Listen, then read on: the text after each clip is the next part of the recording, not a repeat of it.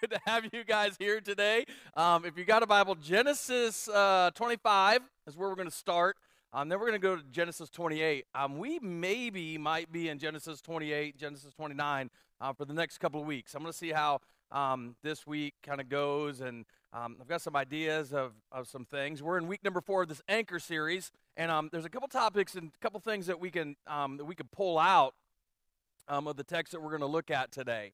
Um, but we've been talking about anchors. We've been talking about what holds us down, what keeps us back, and what puts us, what what keeps us grounded. Kind of both sides of things. Um, in our relationship with Jesus. In the past three weeks, we've talked about being anchored in compassion. We said we need to do that because it's better than condemnation, and the church speaks a language of condemnation um, so often, and that turns people off, and people don't want to be a part of church, and people don't want to. It's not that they don't want to have anything to do with Jesus. It's just it's just the people of God, um, because we're we're mean and and judgy, and people don't want to be around that. Um, we said in week number two that we had to be anchored to forgiveness. Uh, being anchored in unforgiveness leads to bitterness and anger.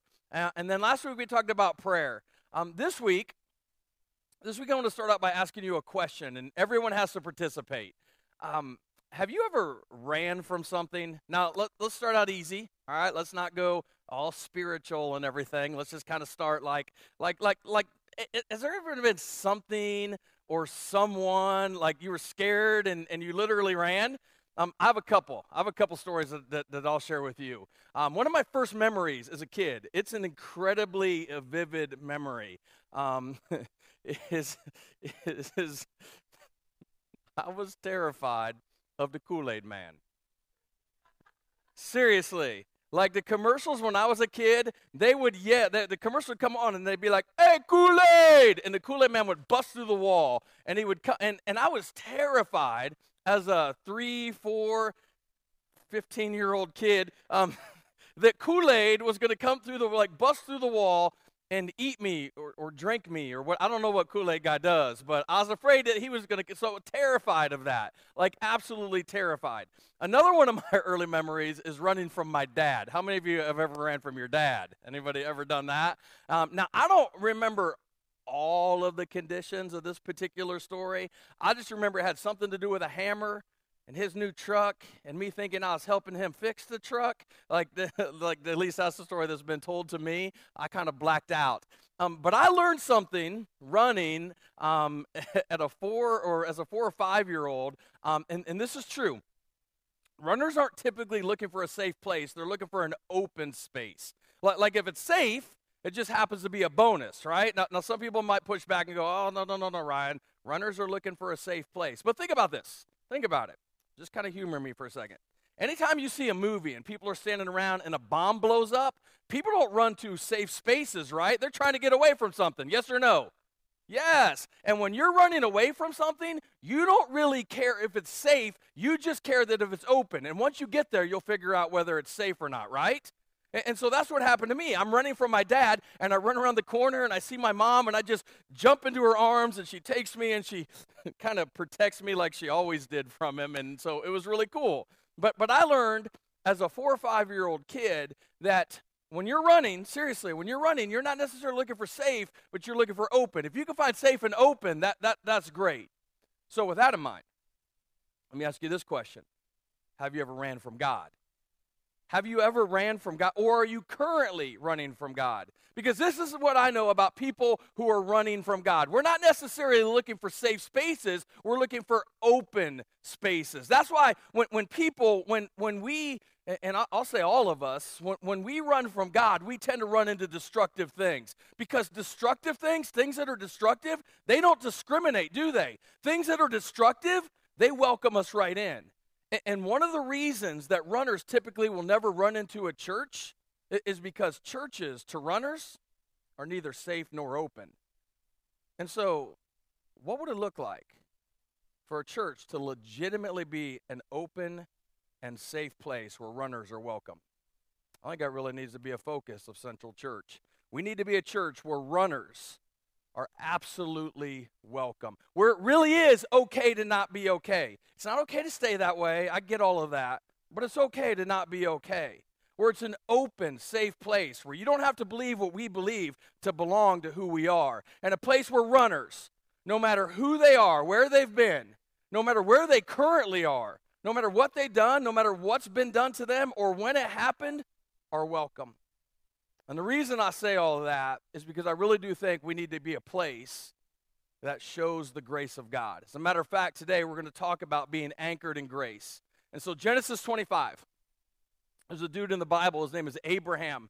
And Abraham had a son with a girl named Sarah. Sarah was like 90 years old. That's old to be having a baby, yes or no? Yeah. That's a great reminder to all of us that it's never too late for God to use you, right? She's 90 years old had a baby. It's never too late for God to use you. They had a son named Isaac, and that's where we're going to pick up the story. Genesis 25, um, verse 21. Isaac prayed to the Lord on behalf of his wife because she was childless. So again, they couldn't have a baby. And, and they couldn't have a baby, and that bothered Isaac. And that bothered Rebecca. And I'm sure for years they're like back and forth because they can't have a baby. And she really wanted a, a, baby, and he wanted a son. He wanted someone to carry on the name. And, and, and I'm sure that there was so much tension and so much going on in this relationship. And so for all of these years, nothing. And so Isaac goes to the Lord in prayer. And it says, The Lord answered his prayer, and his wife Rebecca became pregnant. Now, we got to talk about that because last week we talked about prayer. And, um, and I need to point something out here. It, this isn't really the point of the message, but it's in the text that we're using, so I got to point it out. Isaac didn't just pray for Rebecca to get pregnant, he participated in the prayer he was praying. Are you following? Like, I'm not going to draw a picture for you or anything. We're not going to flannel graph this out for you or anything like that. He just didn't pray and then pop, she's pregnant. He prayed, but he also participated which is a good reminder that sometimes when we're praying, we've got to be willing to participate in the prayers we're praying. And so if we're praying, God, give me compassion. God, help me to be anchored in compassion. And God puts somebody in our path, in our life that needs compassion, that's an answer to the prayer that we prayed. When we're praying, hey, God, help me to forgive. Help me be a forgiving person. Help me to be anchored in forgiveness. And the Holy Spirit, like, keeps bringing up in our mind, hey, remember you said you would forgive them. Yeah, but they're an idiot. But you said you would forgive them. Like, like that's God answering our prayer. You have to participate. Like, like so many times, like we we want to ask God for something and we want to go, but we don't want to participate. Like that, this is me. Like 100%, this is me. Like that's what I do. Like I'm always praying, God, please help me get into shape. I don't go to the gym. I don't eat right. And so that's on me, right?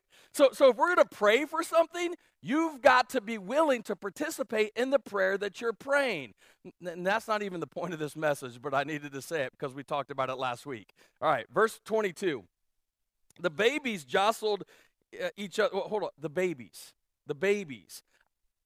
I don't think Isaac was praying for babies, right? I think he was praying for a baby guys. This is just guys, because girls, I don't, I don't know what you what you do or whatever. But any dude in here ever prayed for babies? No, right? You're like, you may pray for the baby, like, hey, Lord, help us. Nobody's praying for babies, which is a really good reminder that God's plans are always bigger than our plans. God always wants more for us than we want for us. Always. The Bible says the babies jostled each other within her, and she said, Why is this happening to me? Which, which, if you're a woman and you have a baby, you know the Bible's true because you've asked that question when a baby is inside of you, right? Why is this happening to me? There's a human inside of me using my kidneys as a trampoline. Why is this happening? And if you're married to a woman who's pregnant, you've asked that question too. Why is this happening to me? Why am I in the store in the middle of the night buying weird food? Why are you making me do this? And she told you because you did this to me, right? Like that's how that. Anyway, another message for another time. I'm just saying hypothetically. My wife's not in here right now, right? All right, just saying. The baby's jostled within her, and she said, Why is this happening to me? So they went to inquire of the Lord. Lord, look at this. This is huge. The Lord said to her, Two nations are in your womb, which I'm guessing if you're pregnant, you don't want nations inside of you. You want like tiny little babies inside of you, right? You don't want nations. But he said, Two nations are in your womb, and two peoples from within you will be separated. One people will serve the other. Or one people will be stronger than the other, and the older will serve the younger. When the time came for her to give birth, uh, there were twin boys in her womb. Now look at this, verse 25. The first to come out was red, and his whole body was like a hairy garment. So baby Chewbacca's being born right here. I guess that's what's happening. So they named him Esau, which can be translated hairy or red. After this, his brother came out with his hand grasping Esau's heel. This, this is like a weird delivery, right? This is messed up. So he was named Jacob. Now, Jacob is best translated deceiver. Like, like, how could you like that? Like, can you imagine? Hi, my name's Jacob. This is my son, Harry Red. This is my son, Deceiver. Like, like these boys obviously are going to grow up with some problems, and, and they do. We'll see that. So he was named Jacob. Isaac was 60 years old when Rebekah gave birth to them. Now, I just want to point out the fact that Esau was born first. And in this culture, if you were born first, you were born with a birthright and, and, a, and a blessing. The birthright and the blessing were yours. But Jacob was grasping Esau's heel, which is a reminder to us that Jacob wanted what Esau had. It's also a reminder to all of us that every single person, no exception, we are all born sinful, separated from God. In other words, all of us, every single one of us, are born with a tendency to run from God. We're natural born sinners, we're natural born runners. That, that's who we are. Like we're, we're, we are born sinful. Let me prove it to you. I love this illustration. How many of you are parents? How many of you in the room are parents? Anybody had to teach your kid how to sin? No. They're born sinful little boogers, aren't they? Don't believe me? How many of you have ever seen this? How many of you have ever seen uh, one kid bite another kid? How many of you have seen it? Have you seen a kid bite another kid? Who taught them that? Who? Our mom and dad at home? I can't believe you cooked that for dinner. Like biting on each other? Like, where do they learn that? No, they're born knowing how to harm another kid if they don't get their way. Like, we don't teach them that. We are all born sinful, and all of us are born with an innate desire to run from God, every one of us. And that's what happens in this story.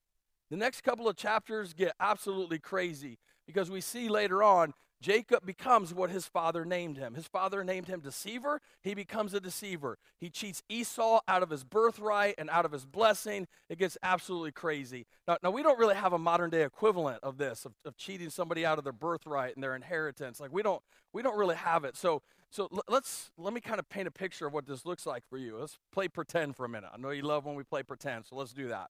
Let's let's pretend that you you've worked really hard, and uh, some of you don't have to pretend. Some of you work hard. I get that. Um, let's imagine that you've worked really hard and, um, and you've saved like $100,000. So you've got like $100,000 in a saving account. And you're going to use it to go on a nice vacation or buy your dream car or buy something nice for Pastor Ryan or like you're, you're whatever, right? You're to use, you've got $100,000 and you're just going to spend it on whatever, man. You're just going to take care of you. And you get ready to do it and you get ready to spend it and you, you go to the bank to withdraw your $100,000 and the banker tells you you only have $5,000 in the bank. Like somebody stole $95,000 from you. How many of you would at least consider killing that person? There's like four honest people in here right now. All right. The rest of you, uh, what's your bank account number? I, like, cause they won't hurt us. Like all of us all of us would want to cause some sort of physical harm. I know I would. Well, that's what Jacob did to Esau. He stole his birthright, he stole his blessing. And Esau said, I'm going to kill him. I'm, I'm going to straight up kill him. Now, I'm going to wait until dad dies because I don't want dad to know what I'm going to do to him, but I'm going to kill him. And Jacob finds out about it, and Jacob does what every one of us do when we perceive to be in danger he ran. If we go over to Genesis 28, and this is where we're going to start being in this section the next couple of weeks. The Bible says this in verse 10 Jacob left Beersheba and headed for Haran. When he reached a certain place, he stopped for the night because the sun had set. Taking one of the stones there, he put it under his head and he lay down to sleep. Now, I want to say this real quick because it's in the text. Runners don't stop running because somebody yells at them for long enough. You know what I'm saying? Runners don't stop running because God has somebody spit like hate and condemnation towards them. Runners stop running when they get tired, period. Seriously. That, that's when runners stop running, right? Like Jacob didn't pass a camel, and on the back of camel was a bumper sticker that said, Get right or get left, turn or burn. get saved or microwaved. And he thought, oh, that's a good idea. I probably ought to stop running from God now. That, that wasn't going on. Jacob stopped running when Jacob got tired. I just started running, Jenny. And when I got tired, I stopped. That's right. This is Forrest Gump in the Bible, right? It just it is. I'm so sorry. Here's the point. If you know somebody that's running from God, the best prayer that you can pray for them is God, let them get tired of running. God, let them get tired of running. Because us shouting at them and us pointing a finger at them doesn't make them want to stop running. It actually makes them want to run harder. So, so Jacob, he stops because he's tired. He's so tired that he takes a rock and he uses that for a pillow. Like, that's pretty tired, right? Look at this, verse 12. He had a dream in which he saw a stairway resting on the earth with its top reaching to heaven. And the angels of God were ascending and descending on it. Now, look at this, verse 13. There above it stood the Lord. Now, anytime you see this in the scriptures, anytime we see God in the flesh, it's always Jesus. It's always Jesus. Well, I don't know. I'm not even arguing this with you. It's always Jesus. All right? So Jacob is seeing Jesus, and there's a stairway reaching up to heaven. Now, let me say this before we move on.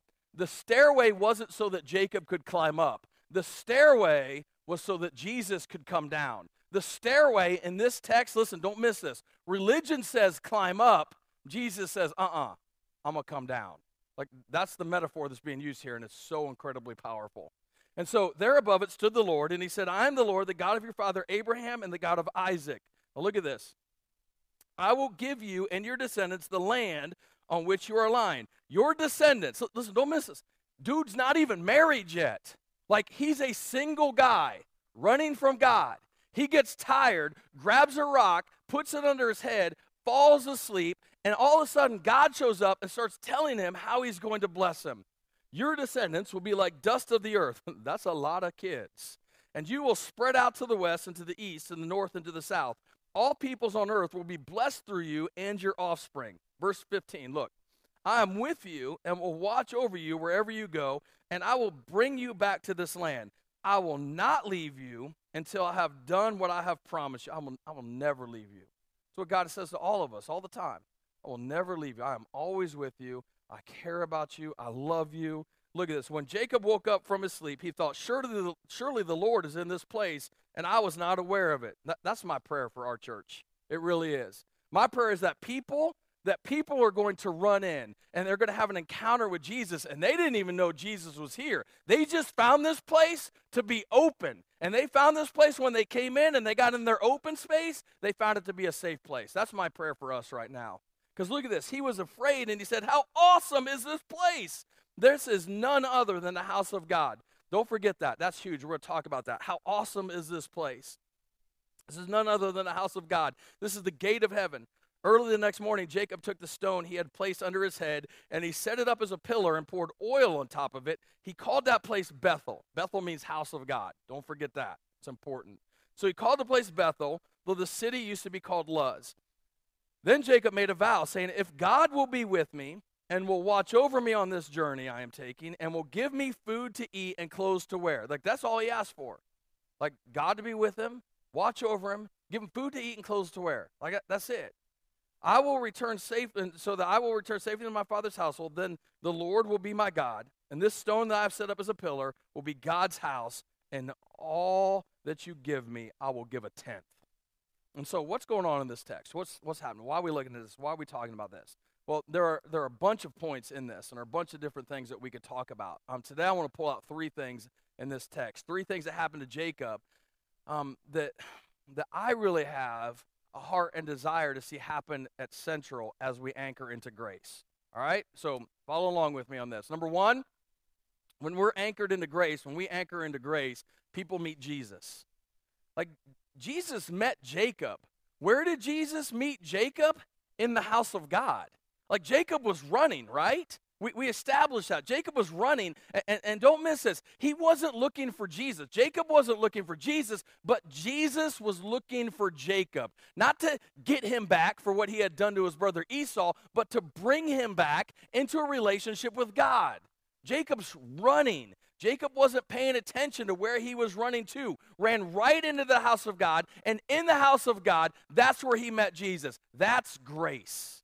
Once again, I, I can't say this enough. That's what I want for our church a place where runners are absolutely welcome. Because I think everyone in this room, every one of us would all agree that many times the biggest barrier to people meeting God are the people of God, right?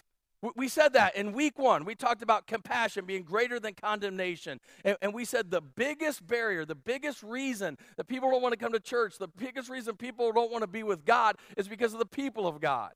In fact, some of you, that's your story. Like th- that that's your story. Like like you, you you we all you've got a bad story, church story. I've got a bad church story. We all have bad church stories. I could tell you a ton of them. Um, I heard a pastor tell a story one time. Um, this is a friend of mine, and he was he had been visiting a church, um, and there was a woman that sat behind him, and and the message got done, and he's like, man, the message was great. The message was powerful. And there's this, this lady behind me, man, and she was bawling, like like not weeping, just bawling. And he, she was like in like so much pain, like she couldn't even like walk forward. And so they, they went and they got this pastor and they brought her back to him. And this guy, like my friend, he's sitting right in front in, in front of her and he hears this whole thing play out. This guy comes back and he asks her, "Is like, hey, you know what's going on? How can we help you?" And she's like, I need Jesus. Oh, you just talked about Jesus. I need to accept Jesus into my life. And let me tell you, as a pastor, somebody says that, you're like, sweet, things are working, right? Like, doors open, we're going to go. And, and that guy was like, he was right there. He's like, man, that is awesome. And, and she went on to say, she's, I just went through a divorce, and it's the most painful thing that's ever happened to me in my life. And my husband left me. And, uh, and, and this guy, this pastor, took a step back. He said, ma'am, if you've just gone through a divorce, I can't lead you to Jesus. And she got up and she walked out of the church, as would every one of us, as should every single one of us. All of us have those stories. I have those stories where I've personally seen that kind of stuff. And, and listen, those kind of stories, th- those, those things, they do two things to me simultaneously. They make me mad, they oddly tick me off, and they break my heart. Like, because that woman like seemingly didn't have her stuff together, because of that, like somebody would lead her to Jesus, that's not grace. That's condemnation. And that's a dangerous, dangerous, dangerous place to be. So, Jacob, when he ran into the house of God, let me ask you this question. When he ran into the house of God, he was still running, right? He runs into the house of God. What if God, what if God would have waited on Jacob to get everything together? What would that have been like? Jacob, you got to go home. You, uh, you, you, you, you can't be here. You can't, you, you, you can't be in here until you give the money back. You can't be in here until you say you're sorry. You, you can't be in here until you started reading your Bible. You can't be in here until you started praying and fasting and journaling and all of this stuff. Jacob never would have met Jesus. See, grace is not, hey, get your stuff together, and when you're good enough, you can come in here and hang out with us. Grace is, God is good enough. God is good enough. Therefore, when He comes into our lives, He helps us over time to get our stuff together. Jesus met Jacob in the house of God. And, and, that is actually the biggest thing I care about when it comes to our church. See, in our church, we need to care about two types of people people that are far from God and people who care about people who are far from God. Those are the two types of people that will always love our church because in that environment, in, a place anchored in grace, people meet Jesus. They do. Jesus met Jacob. Number two, when we're anchored in grace, we experience life change. When we're anchored in grace, we experience life change. Jesus changed Jacob, changed him. Jesus changed his life, changed him. Now, all of us have probably met somebody at some point in our life who has had like a positive change. Like our life has had a positive change because of it, right? All of us probably have that person. We can think about that person. Uh, for example, for me, um, I love steak. Love it. Love steak. Now, I used to think that I knew what a good steak was. Like, I thought I knew about the different cuts, how to cook it to a perfect medium rare, which is the only way that you should cook steak, right?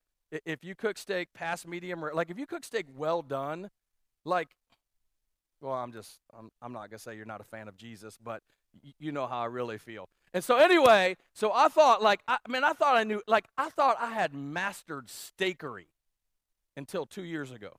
Yeah, steakery. Is that a word? Is that it is now. See, 2 years ago, I walked into a you know where this is going, right? I walked into a place called Borden Meat Market, and a man named Tom changed my life. He started showing me all these new different cuts of meat. He took time to explain to me like how to season it and how to cook it, and he would give me samples. I'm telling you, changed. Listen, because I met a guy who offered me an opportunity, it absolutely changed me. All of us have those kind of experiences. All of us have people who have changed us. Now, when it comes to this story right here in particular, I want our church to be a place where people are changed by Jesus and not changed into religious robots. Because let me say this if you're looking for a church where you equate activity with maturity, this, this ain't your church. It, it's just not. In other words, we're not going to have 800 Bible studies seven nights a week. Um, there aren't going to be 317,000 things you need to do, and the more you do, the more we tell you you're getting closer to Jesus. This is going to be a place where we allow Jesus to change people in His time. The, the biggest thing I want to see as a pastor is people who actually have a relationship with Jesus, and those people allow Jesus to change them. Because, see, here's what's crazy in this story. Up until this point, Jacob had a plan. Like he knew what he wanted to do. Nobody was going to change him. Nobody was going to do anything. I mean, and, and his plan, his plan was simple. You want to know what his plan was? Get up in the morning, keep running. That was it. Get up tomorrow, keep running. Find a rock, put my head on it tonight, get up in the morning, and keep running. But God showed up and changed him. God shows up and, and says, Hey, my plans for you are way different and they're way better. I want you to do something with your life that's going to be so significant that it's going to blow your mind. And, and, and, by the way, out of Jacob, we get like the 12 sons that eventually lead the 12 tribes of Israel. God had a plan for Jacob that was so much bigger than what he was currently living and so much bigger than anything that he could ever possibly imagine. And that's one of the things that we're going to constantly talk about here at Central is that God's plans for our lives are always bigger than our lives. Like that, that, that this happened to me. I, I, remember when I first got saved. When I first got saved, I owned a masonry business, and um, it was uh, it, was it was pretty successful. Um, and I thought I was going to run this super company for the rest of my life. I thought I was going to have like um, we are gonna like turn this big incorporate, like we're gonna do all this stuff, man, and we were just gonna like go all over the world and do all this stuff. And I, I thought like I could make all of this money, and I could give all this money to the church and travel and do missions, and and I had all of these plans. Um, but God had a bigger plan for my life, and it was incredibly different than what I had.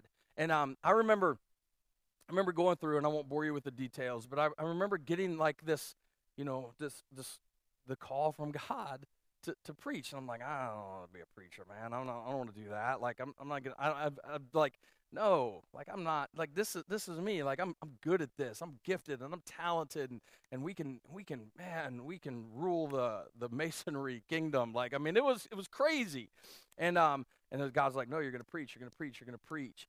And and I was talking to a guy one time, and and he said this to me. He said, if God has called you to be a priest or pastor, like, because I didn't want to be a priest. Like, nobody want to do that. Um, right? But it, so he said, if God has called you to be a priest, don't stoop to be a king.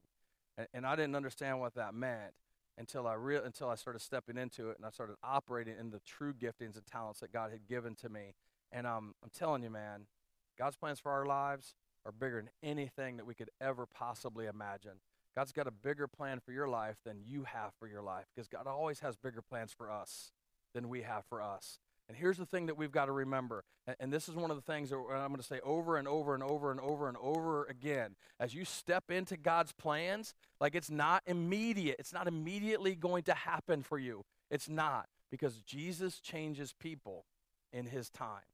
One of the things that I, I used to have, like, little confession here, all right? This is uh, Pastor Ryan's therapy time.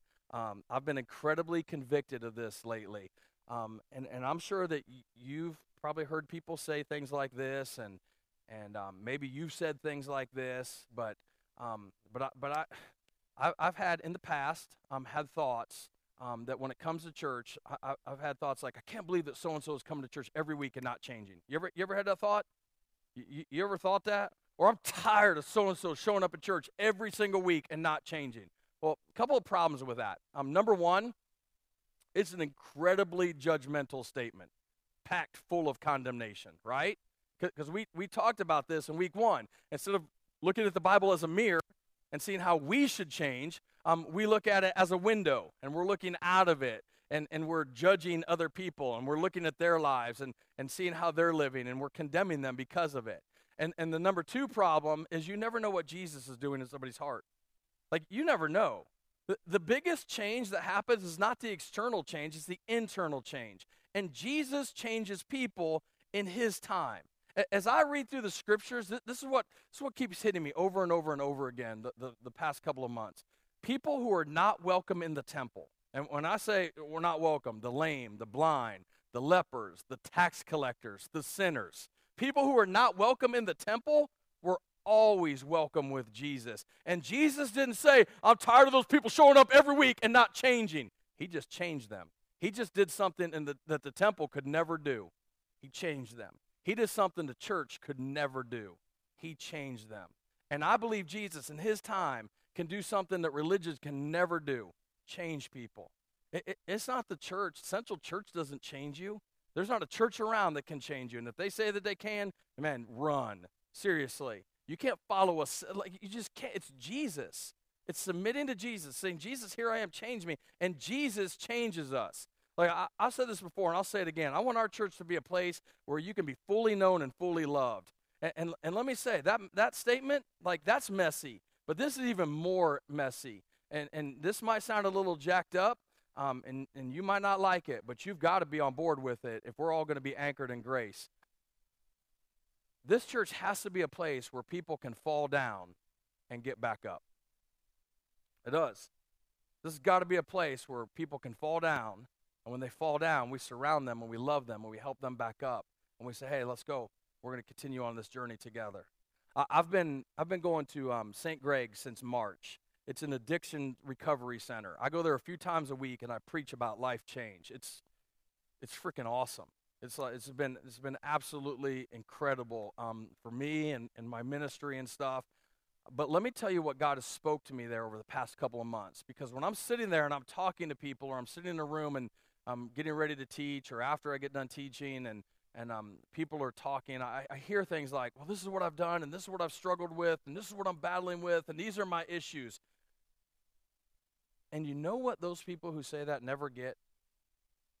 Condemnation. Ever.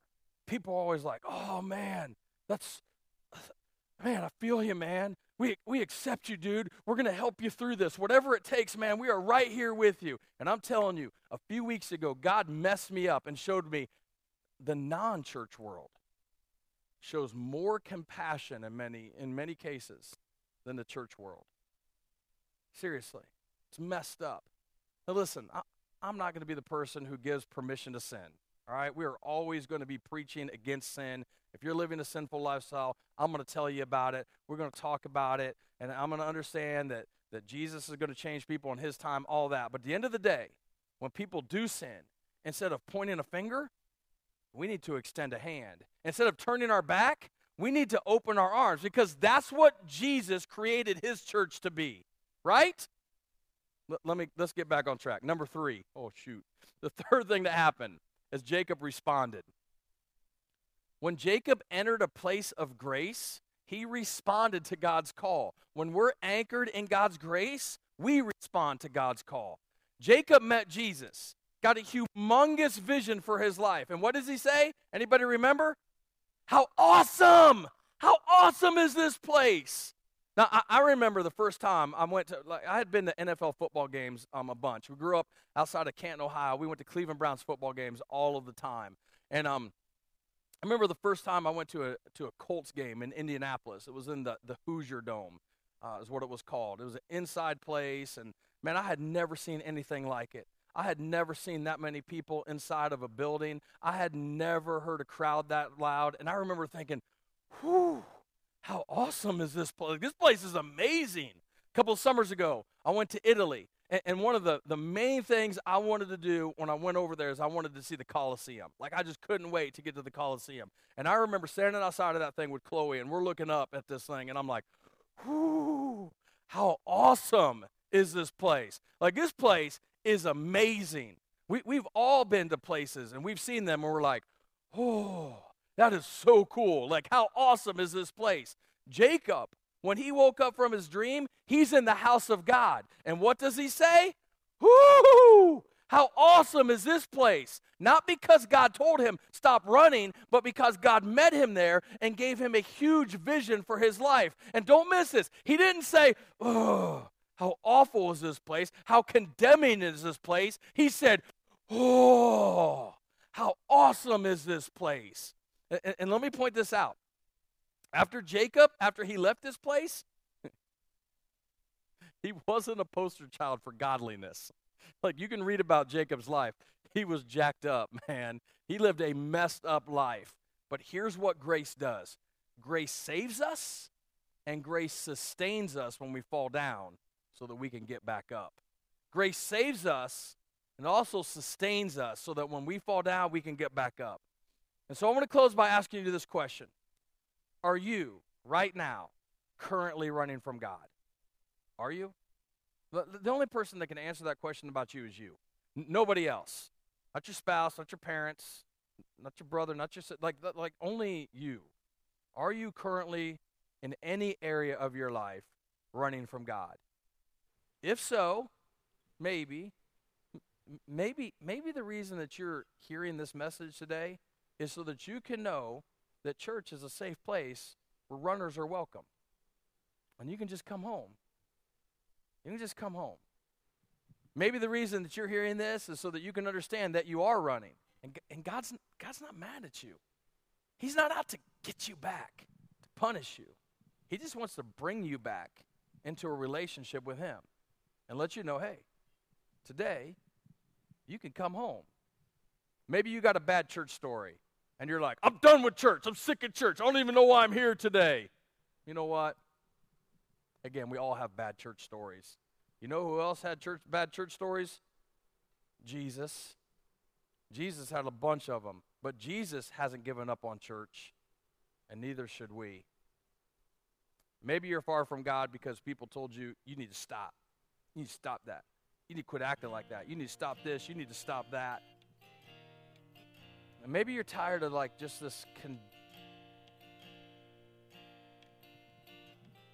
condemnation that people have been yelling at you for years and years and years. And the true message that you need to understand today is that you can accept Jesus Christ into your life and be radically changed on the spot. And, and then, and then you'll have the ability to allow Him to transform you in, in His time because of His grace. It's called amazing grace. And when we anchor into it, amazing things happen. Let's stand and sing.